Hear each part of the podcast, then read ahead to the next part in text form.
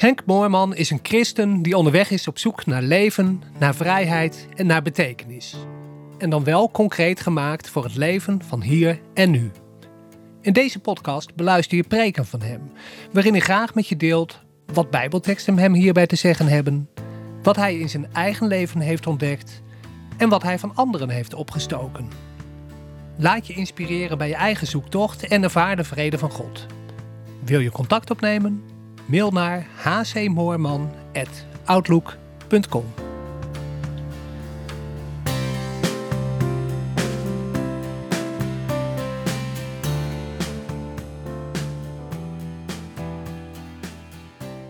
Zouden jullie willen opzoeken 1 Korinthe of meelezen op het scherm, ook prima. 1 Korinthe 3. Ik heb erboven gezet, kijk naar jezelf. Nou jee, wat staat ons te wachten? Ja, kijk naar jezelf. Nou. Maar ja, dat moet ik natuurlijk een beetje bijbels onderbouwen, dus vandaar uh, 2 Korinthe 3. Uh, vers 10. Na de genade Gods die mij gegeven is, heb ik, zegt Paulus, als een kundig bouwmeester het fundament gelegd waarop een ander voortbouwt. Maar een ieder zie wel toe hoe hij daarop bouwt. Want een ander fundament dan er ligt, namelijk Jezus Christus, kan niemand leggen. Is er iemand die op dit fundament bouwt, met goud, zilver, kostbaar gesteente, of met hout, hooi of stro? Ieders werk zal aan het licht komen. Want de dag zal het doen blijken omdat hij met vuur verschijnt. En hoedanig werk ieders werk is, dat zal het vuur uitmaken. Indien het werk dat hij erop gebouwd heeft stand houdt, zal hij loon ontvangen. Maar als iemands werk verbrandt, zal hij schade lijden, doch zelf zal hij gered worden, maar als door vuur heen. En ik ga nog even door naar 1 Petrus, hoofdstuk 1, eerste brief van Petrus, hoofdstuk 1, vanaf vers 6. Verheug u daarin, en daarin, dat staat in de versen daarvoor, dat is dat je geroepen bent tot een onvergankelijke of een eeuwige hoop. Verheug je daarin, ook al word je thans, als het moet zijn, voor een korte tijd door allerlei verzoekingen bedroefd. Opdat de echtheid van je geloof, kostbaarder dan vergankelijk goud dat door vuur beproefd wordt, tot lof en heerlijkheid en eer blijken te zijn bij de openbaring van Jezus Christus. Hem heb je lief, zonder hem gezien te hebben. In hem geloof je, zonder hem thans te zien. En je verheugt je met een onuitsprekelijke en verheerlijkte vreugde, daar je het einddoel van het geloof bereikt. Dat is de zaligheid der zielen. Waar gaat het hier om? Het gaat hier om hoe bouw je verder op het fundament. Paulus zegt, ik heb een fundament gelegd. Jezus Christus. Uh, en hoe bouw ik daar verder op? Uh, dat is wat hij hier onder onze aandacht brengt. Want, zegt hij, dat maakt nogal verschil. Hoe je daarop voortbouwt. En wanneer blijkt dat verschil? Ja, als het erop aankomt, zeg maar. Uh, als de elementen op je afkomen, dan blijkt uh, hoe je gebouwd hebt. Heb je gebouwd met materiaal dat de elementen kan weerstaan. En dan kun je natuurlijk zeggen, ja, het materiaal wat de elementen kan weerstaan, wat door vuur beproefd is, dat is ons geloof, dat, is, dat zijn die waarheden die we vasthouden, die prachtige waarheden. Ja, ja, maar dat zijn waarheden. Dat klinkt wat raar, maar het zijn waarheden. Um, maar het gaat er wel om, zegt Paulus, en Jezus zegt dat eerder ook al, dat je op het fundament bouwt met iets wat echt blijkt te zijn. Wat echt is gebleken, wanneer echt is gebleken, uh, toen je onder vuur kwam te liggen, zeg maar. Uh, hij gebruikt hier het beeld van vuur. Jezus zegt eigenlijk hetzelfde als hij in de bergreden zegt. Uh, als je je huis bouwt op de rots, wie is dat? Dat is degene die doet wat ik zeg. En wanneer blijkt dat? Het verschil is wie, wie mijn woorden beaamt aan de ene kant. En aan de andere kant wie mijn woorden beaamt en ze doet. Nou, die laatste zegt Jezus, dat is degene die zijn huis bouwt op de rots. Wanneer blijkt dat? Als de winden komen en de, de stormen en de regen, Dan blijkt of het blijft staan of dat het niet blijft staan. Of het echt is, of het beproefd is. Petrus gebruikt het beeld de vergelijking met goud, wat gelouterd is door het vuur. Nou zegt hij, echt geloof is kostbaarder dan dat. Maar het moet wel gelouterd zijn. En dat gebeurt in je leven van alle dag. Er zijn heel veel mensen die uh, aangesproken zijn door het idee van het evangelie belooft je eeuwig leven. Hè? Altijd doorleven. Maar die een beetje terugschrikken van het idee dat ja, altijd doorleven, wat is daarvoor nodig? Dat je eerst alles doorleeft. En daar, daar gaat het dan net om, denk ik. Want er is verschil tussen uh, kennis hebben van waarheden uh, en die beamen en dat het werkelijkheid in je wordt. Waarheid kan honderd keer waarheid zijn, maar het moet werkelijkheid worden in mijn leven. En dat wordt het alleen maar doordat ik dingen doorleef, doordat ik dingen meemaak, doordat ik stand houd in de beproeving, doordat ik mijn weg zoek. Uh, ook als ik geen uitweg meer zie, dat ik dan weet dat ik op God kan vertrouwen. Nou, zoals Henny uh, hier mooi vertelde. Gewoon al dat soort dingen. Ik zou zeggen, je maakt niks voor niks mee. Waar ik mee niet wil zeggen dat God alle ellende over je laat komen. Daar kun je fijn van leren. Nee, maar wat er ook over je heen komt, wat je ook tegenkomt. God is daar wel in, bij je en maakt dat je, dat daarin, die waarheden die je hier wel hebt zitten, dat die werkelijkheid worden in je leven. En alleen zo, zegt Petrus, kom je bij het einddoel. De zaligheid der zielen, heb je toch die zielen weer, hè? Ja, de ziel van de mens. Dat die zalig wordt. De behoudenis van de zielen staat in andere vertalingen. En dan niet van yes met de hakken over de sloot gered. Nee, dat is een kwestie van als door vuur heen gered. Hè? Maar dat je ziel, dat je innerlijk zo gaaf is geworden, zo volgroeid is, zo, ja, dat er zoveel leven in zit, zoals God het bedoeld heeft. Dat is de bedoeling, daar zijn we naartoe onderweg. Nou, en dan zegt Paulus, oké, fundament ligt er. Maar zie toe op jezelf hoe je daarop bouwt. Want ik kan honderd keer zeggen, ik beaam dat Jezus voor mij de weg naar de Vader heeft geopend. Maar als ik geen weg naar de Vader ga vervolgens, als mijn verbond met de Vader niet steeds hechter wordt, dan zijn dat woorden. Hè? En ik kan honderd keer beamen, ja Heer, uh, uw wezenskenmerken zijn nederigheid en zachtmoedigheid. Dat is waar, dat geloof ik. Maar als ik zelf niet nederig en zachtmoedig word, dan zijn het woorden. Nou, Paulus zegt, kijk dus, zie toe op jezelf hoe je bouwt. Nou, dus kijk naar jezelf, zegt Paulus eigenlijk. Hoe ben je bezig? Kijk naar jezelf en ieder die de blik van zichzelf heeft afgewend. Waarom? Ja, omdat je op de een manier dacht, ach, ik ben ook de moeite van het aanzien niet waar. Wie zit daarop te wachten? Wat ben ik nou? En ieder die de blik van zichzelf heeft afgewend vanuit de overtuiging, de ander gaat altijd voor. Daar moet ik mijn blik op gericht houden. Die moet ik ten dienste zijn. Paulus zegt, kijk naar jezelf. En dan liefst door de ogen van God, hè? Kijk naar jezelf door de ogen van de Vader. En als je dat doet, dan hoor je een vader die zegt: Het gaat mij om jou. Iemand zei dat dus. Ik ontdekte: Het gaat om mij bij de vader. Het gaat de vader om mij. Wat een ontdekking. Als je door de ogen van de vader naar jezelf kijkt, dan, ja, dan kijk je met de ogen van iemand die zegt: wat, Je bent zo'n mooi mens, je bent zo'n prachtig mens. Ik moet wel van je houden. Dat zijn de ogen van de Vader.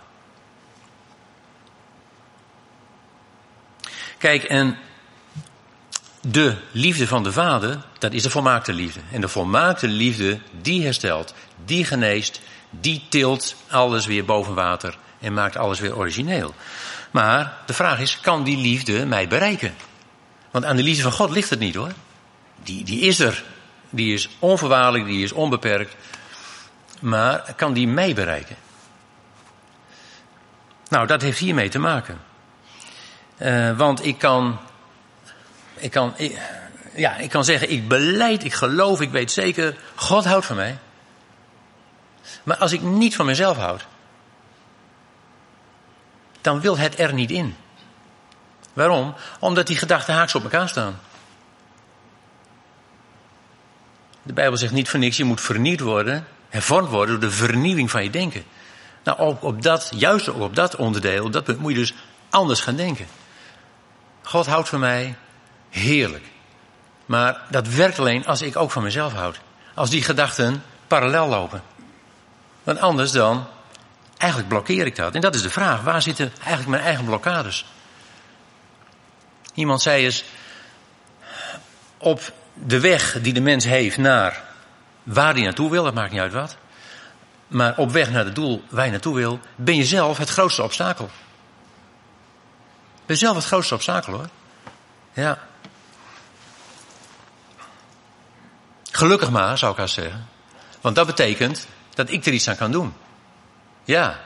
Als dan die ander, als die het probleem was, dan was ik mooi de pineut. Want een ander kan ik niet veranderen namelijk. Maar mezelf wel. Ja. Dus dat is dan weer uh, een geluk bij een ongeluk. Ja, het goede nieuws.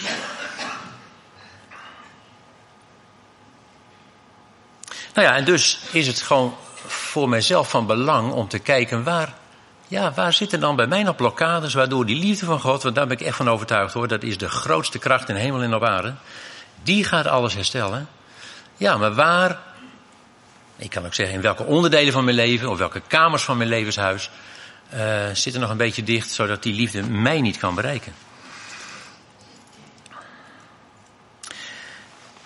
Ja, kijk naar jezelf en begin je zelf ook te aanvaarden zonder toevoegingen. Zonder je, uh, uh, jezelf te aanvaarden zonder de toevoegingen. Ik moest denken aan uh, etenswaren, voedsel. Neem maar een potje of een, een doosje, kan niet schelen wat voor etenswaren. Kijk op het etiket, op het stickertje. Nou, ik weet, in 99 van de 100 gevallen zul je daar een lijstje zien van toevoegingen. Wat er allemaal in zit om, ja waarom? Nou, om het allemaal wat smakelijker, wat aangenamer te maken. Hè. Er zitten zoetstoffen in en kleurstoffen en smaakstoffen en uh, u noemt het allemaal maar op. Ja, in hoeverre heb ik dat zelf ook nog, hè? Dat soort toevoegingen in mijn leven. Dat ik denk, ja, ik moet mezelf toch een beetje aangenamer maken. Dat ik wat meer uh, in de smaak val. Wat zoetstoffen in mijn optreden, in mijn doen en laten. Wat smaakstoffen. Een beetje een geur van, uh, nou, dat is een leuk vent. Dus nou, daar kun je wel mee op vakantie. Nou, dat soort dingen, hè. Zijn niet slecht, is geen zonde, daar gaat het helemaal niet om. Maar dat soort toevoegingen, wat zit er meer in? Emulgator. Emulgator is om het lekker glad te maken. Ja, nou heb ik dat soort toevoegingen in mijn leven. Dat het allemaal een beetje glad uitziet, dat de rafels een beetje uit beeld zijn en de, de rare hobbels. Hoeveel emulgator zit er in mijn bestaan? Uh, uh, stabilisator. Hoeveel, dat zie er ook altijd in zitten. Dat het gewoon niet reageert met. Uh, of dat het gewoon mooi blijft zoals het is. Hè? Dat het niet verandert door, door de tijd of door de omstandigheden. Nee. Dat ik een beetje stoerig, een beetje onaangedaan van. ik laat me de kop niet gek maken, mij krijgen ze niet klein. ik weet me weetje. Stabilisator. Nou ja, kijk maar op een pakje, er zit nog veel meer in en misschien kun je toepassen op je eigen leven. Ja. Kijk naar jezelf en aanvaard jezelf nou eens zonder die toevoegingen. Iemand vroeg mij eens, hou jij van jezelf? Zei, nou, ik vind mezelf wel oké. Ja, ik vind mezelf wel oké. Later dacht ik, ja, welke zelf vind ik eigenlijk oké? Is dat mijn echte zelf? Zonder die toevoegingen of gewoon wat ik er allemaal omheen heb gebouwd. En hè, hoe ik heb het aangevuld met wat wel nuttig en plezierig lijkt. Want God houdt van, van die zelf zonder die dingen. Die heb je bij God allemaal niet nodig. Gelukkig, God ziet het hart aan. He he. Dus de rest kan ik wel weglaten. Ja. Maar het kan wel een probleem zijn, want um, naarmate mijn identiteit meer wordt bepaald door al dat soort toevoegingen, um, is er altijd de angst, is het risico dat anderen daar gewoon doorheen kijken. Dat ze er gewoon doorheen prikken. Dat ze eraan gaan peuteren. Want oeh, oeh, oeh, dat is bedreigend. En helemaal als je hele identiteit daarop gebouwd is. Man, dat is ongelooflijk angstig en bedreigend. Als je mensen tegenkomt die daar gewoon dwars doorheen kijken. Ja, doorheen prikken. Door jezelf geschapen beeld. Ja, dat stort dan in. En ja, je ziet nogal dat mensen dat dan willen voorkomen. Dan, dan is die ander ook helemaal niet zo leuk meer opeens. Helemaal niet zo aardig als je opeens daar doorheen prikt. Nee. Nou ja, of dan stort je zelf gecreëerde beeld in. Of je gaat van je afslaan. Want je moet die ander dan klein houden, eronder zien te houden. Want ze moeten van je afblijven.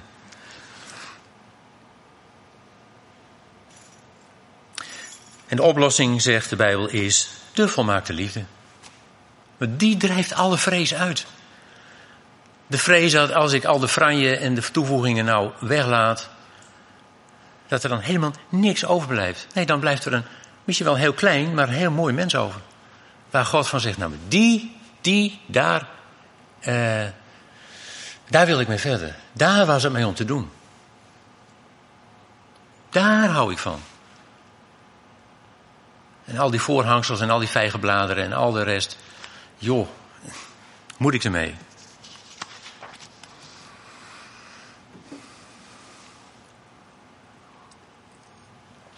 Kijk naar jezelf. Uh, en aanvaard met liefdevol mededogen, zou ik zeggen, uh, je eigen onvermogen. Je eigen onmacht. De dingen waarvan je zegt, ah, die zou ik zo graag kunnen. Maar helaas, ik kan het niet. Het lukt me niet. Nee, dat kan. Dat kan. Want je bent God niet en dat hoef je ook niet te zijn. Je bent mens. En je mag er zijn, gelukkig. Maar oh, het voelt zo vervelend, hè? onmacht. Je wil het, maar het lukt niet. Je, zou, je vindt van jezelf dat je het zou moeten kunnen. Maar het, je bent niet bij machten om. En daar ligt die lat en oh, daar kom je niet overheen. Nee, nee. Nou, iemand zei, ze moet je nog hoger leggen, dan kun je eronder doorlopen. Dat scheelt dan weer. Maar dat gevoel, hè? Ja. Kijk met liefdevol mededogen naar je eigen manco's. Je eigen manco's, je eigen kleinmenselijkheid misschien. Je, je zelfmedelijden, je lichtgeraaktheid, je, je korte lontje, je, ach, je weet het zelf beter dan ik. Iedereen kent zichzelf het beste.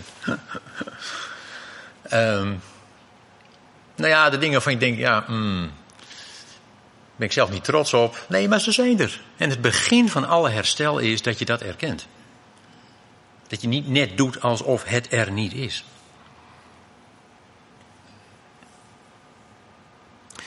Kijk naar jezelf uh, met liefde, met mededogen, uh, naar je verdriet. Kijk echt naar je verdriet. Want nogal eens is een oplossing voor verdriet geweest dat het er niet mocht zijn. Want dat is negatief en wij zijn positief, dus weg met verdriet. Ja, maar dan ontken je gewoon weer de werkelijkheid. En er kun je een hoop teksten op plakken hoor, vast. Voor alles wat je wil geloven is er een tekst te vinden in de Bijbel, geen enkel probleem. Maar je doet jezelf tekort. Je bent jezelf eigenlijk niet trouw dan. En waar staat, waar is de belofte dat wij gevrijwaard zullen worden voor alle verdriet? Ik zie hem niet hoor in de Bijbel. Nee. Nee. Wat je wel hebt is de belofte van troost.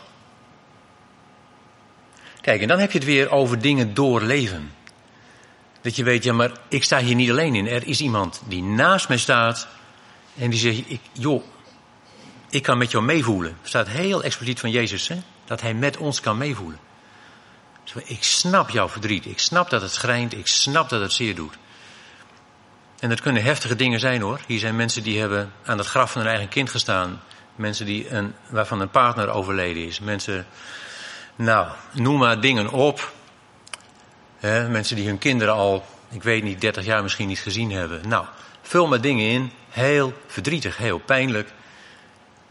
dat verdriet is er, maar er is troost. En dan wordt het echt in je bestaan. Maar je moet het wel onderkennen. Kortom, ja, kijk naar jezelf en uh, aanvaard de, zeg maar, de gebrokenheid, de barsten in je bestaan. Er is een van de liedjes zegt van ja, juist door die barsten komt er licht naar binnen.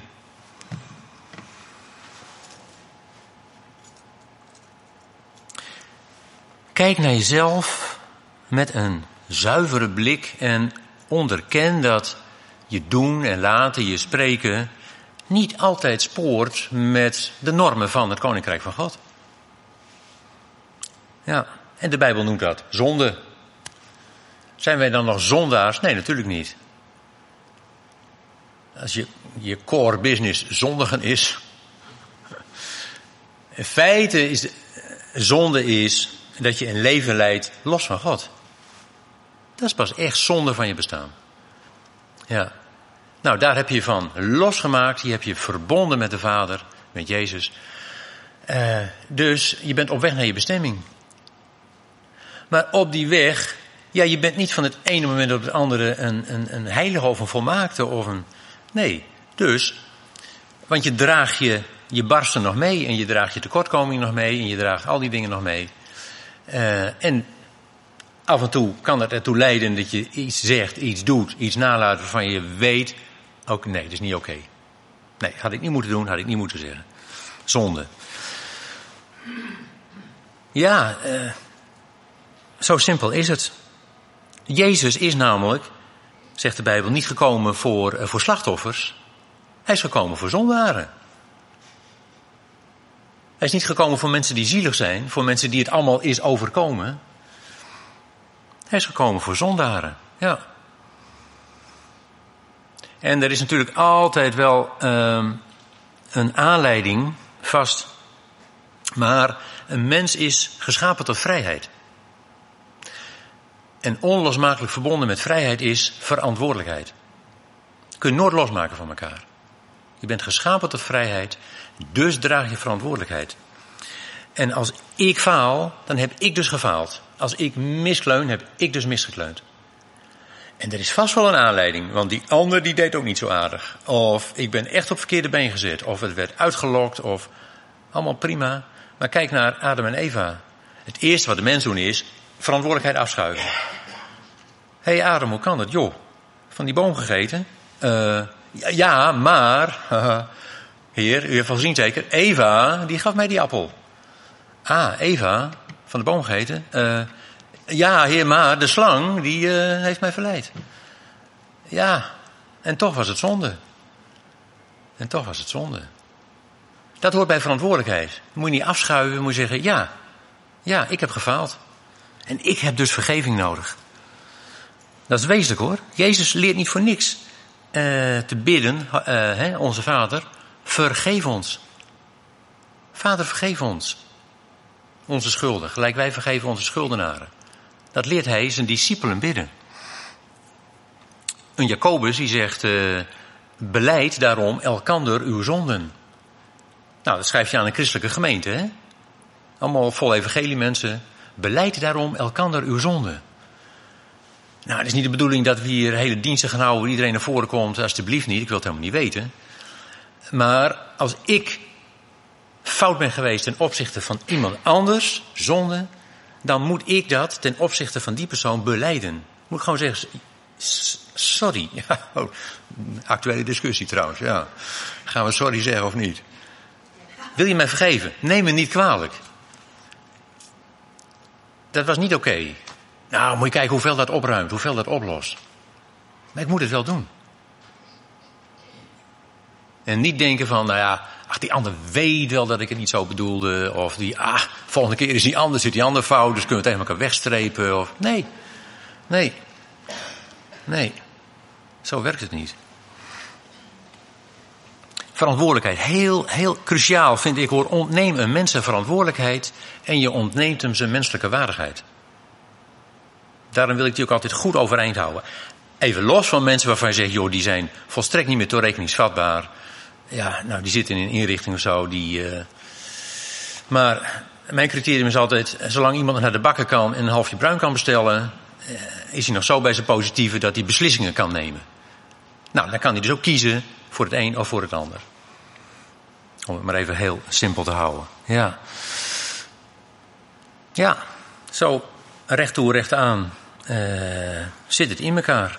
Want, zegt Johannes, uh, als wij zeggen dat wij geen zonde hebben, dan uh, misleiden wij onszelf en de waarheid is in ons niet. Ja. Is het een probleem? Nee, natuurlijk niet.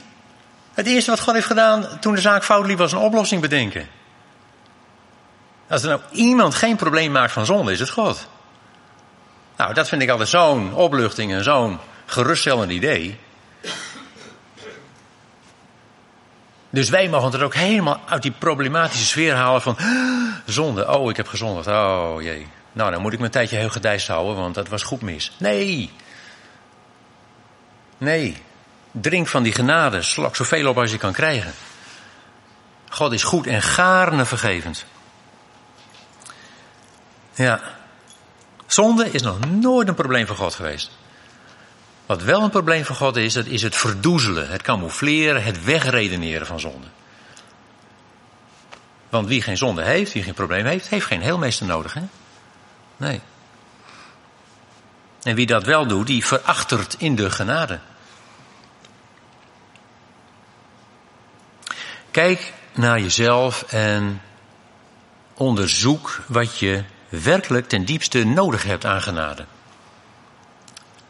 Want dat is in wezen, nou Wim bad het ook, wat het evangelie wat God je aanbiedt hoor, volgens mij. Genade. En dat heeft zoveel facetten. Dus kijk naar jezelf, onderzoek waar, waar heb ik nou, waar heb jij nou wezenlijk behoefte aan als het gaat om genade. Welke behoeften, welke noden van jouzelf vragen om vervulling? Nou, daar mag je best eens de tijd voor nemen. En dat is heel iets anders dan de vraag van, eh, van welk probleem wil je af? Oh, kom maar hier, dan bidden we ervoor. Dat is heel wat anders. Welke noden, welke behoeften van jou, ten diepste van je innerlijk, van je ziel, van je geest, eh, vragen om vervulling? En de vraag is dus, hoe kan ik mij, hoe kunnen wij ons zo door de Vader laten vervullen dat er vrede komt in elk opzicht in mijn bestaan. Dat er balans komt, evenwicht in elk opzicht in mijn bestaan. Dat er ruimte komt, levensruimte, dat er blijdschap komt. Niet omdat mijn problemen allemaal zijn opgelost, nee, ondanks de problemen die je nu hebt en die je vast in de toekomst ook nog weer zal tegenkomen. Ondanks dat. Dat is een beetje het idee van de vijgenboom, hè? Wat er ook gebeurt, wat er ook niet gebeurt.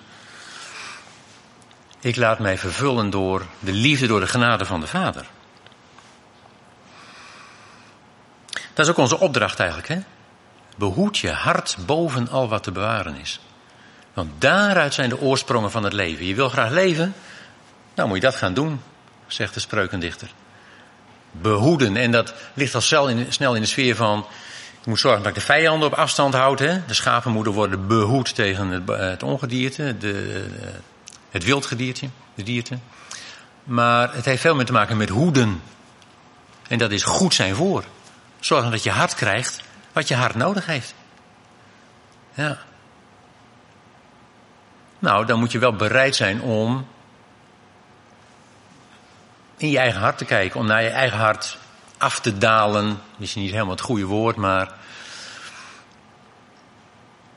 Ja. Maar om dat wel te doen.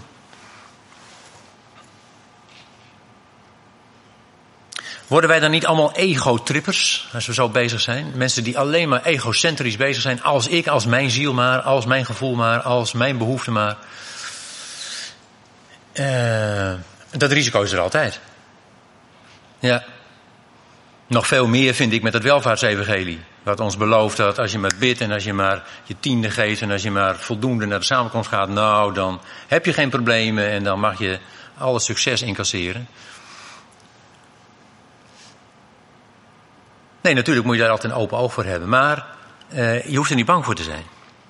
Je hoeft er niet bang voor te zijn. Jezus zegt zelfs, weet je wie veel liefde kan bewijzen? Degene aan wie veel vergeven is. Degene die veel genade heeft ontvangen zelf, die kan veel liefde bewijzen. Want uit de overvloed van je hart die je dan hebt, doe je dan niet liever dan uitdelen. Dus, kijk naar jezelf, zal ik maar zeggen. Amen. Zullen we bidden?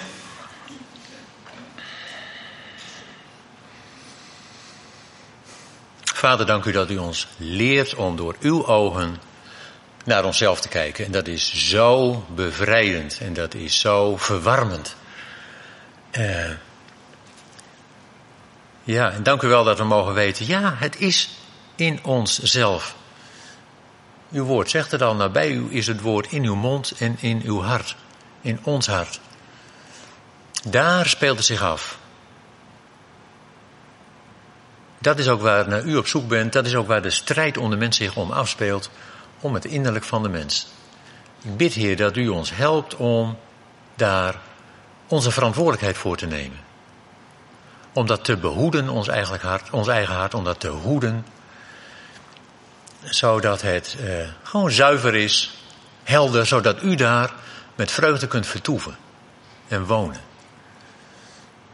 Dank u Heer dat, dat u ieder van ons op de manier die bij een ieder past, helpt. Want voor ieder mens is het anders en verschillend. Gelukkig dat u dat weet. En Heer Jezus, gelukkig dat u en ieder van ons ook kan begrijpen, kan meevoelen. Omdat u zelf alle dingen heeft doorleefd, zodat bij u alles echt is geworden. Nou Heer, daar zien we naar uit dat dat ook voor ons waar wordt. Amen. Wil je contact opnemen? Mail naar hcmoorman.outlook.com